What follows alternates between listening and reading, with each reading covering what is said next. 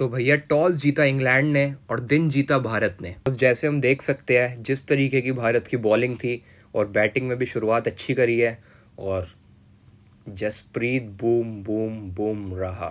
जिस तरीके से बुमराह ने बॉलिंग डाली है अपनी ही has made a good comeback but एक टेंशन हो रही है विराट कोहली मैच तो जीत जाते हैं। यार टॉस कब जीतेंगे? छठा टॉस लगातार हार रहे हैं। तो let's see welcome to show के cool guys welcome to that Saran show बहुत टाइम बाद दैट सारन शो पे मैं आ रहा हूँ। मोस्टली ज़्यादा से ज़्यादा चार महीने हो गए हैं because I was a bit irregular with making my content so but अब से मैं रेगुलर होऊँगा और अब जो सीरीज़ चल रही है, उनके डेली एनालिसिस मिलेंगे।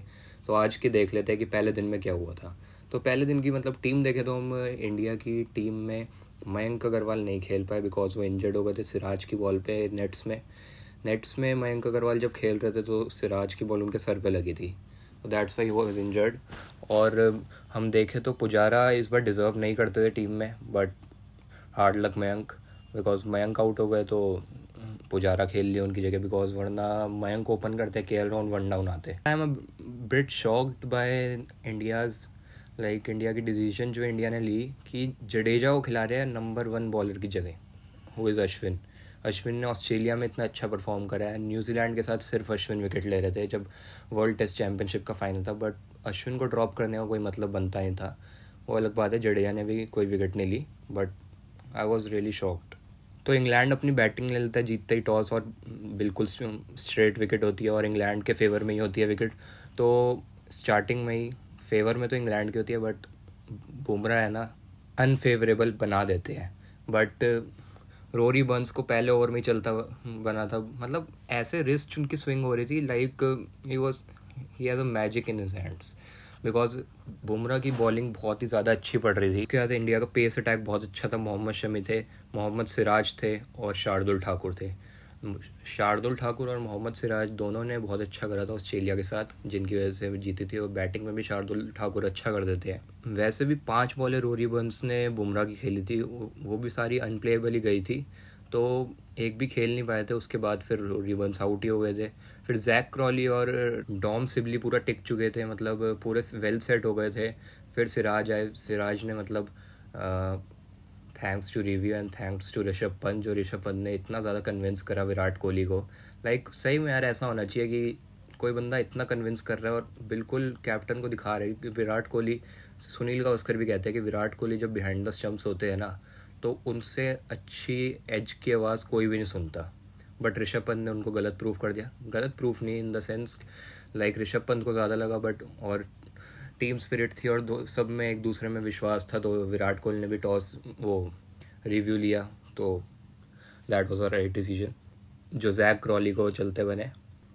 फिर जो रूट आए और जो रूट की तो जैसे सबको बैटिंग पता ही है, जैसी भी कंडीशन हो, जैसी भी इंडिया की बॉलिंग हो बट जो रूट अपने रन हमेशा मार के जाते हैं। एंड वो बिल्कुल टीम के लिए खेल रहे थे बट बट अगर तुम्हारे साथ अगर कोई नहीं टिकेगा तो तुम अकेले कितना कर सकते हो? जो रूट ने सिक्सटी फोर रन बनाए, उसके अलावा इंग्लैंड में किसी ने भी रन नहीं मारे। और 183 पे पूरी ऑल टीम हो गई थी इंग्लैंड की। और उसमें से बुमराह ने चार विकटें ली शमी ने तीन विकटें ली मतलब पूरे फास्ट बॉलर्स का डोमिनेंस रहा था। और सिराज ने एक विकेट ली और शार्दुल ठाकुर ने दो विकेट ली। बट शार्दुल ठाकुर ने मोस्ट इंपॉर्टेंट विकेट ली थी जो रूट की। जैसे हम सबने एक्सपेक्ट करा था, सब एक्सपेक्ट कर रहे थे कि भारत इतना अच्छा नहीं खेलेगी। नेगेटिव वे में नहीं बट जैसे न्यूजीलैंड के साथ खेल के आए थे और जैसे इंग्लैंड की कंडीशंस थी और जिस तरीके से उन्होंने पहले पिच भी बनाई थी और पहली पिच दिखा दी थी तो बिल्कुल इंग्लैंड ने ग्रीन विकेट बनाई थी और अपने फेवर में बनाई थी। तो उस हिसाब से भारत बिल्कुल प्रिपेयर होके आया। अब like I am happy like India अब फास्ट विकेट्स पे भी अच्छा खेल लेती है और स्लो विकेट्स पे तो और स्पिन विकेट्स पे तो वैसे ही यार। कोई भी आ जाए इंडिया सबको ही हरा देते हैं।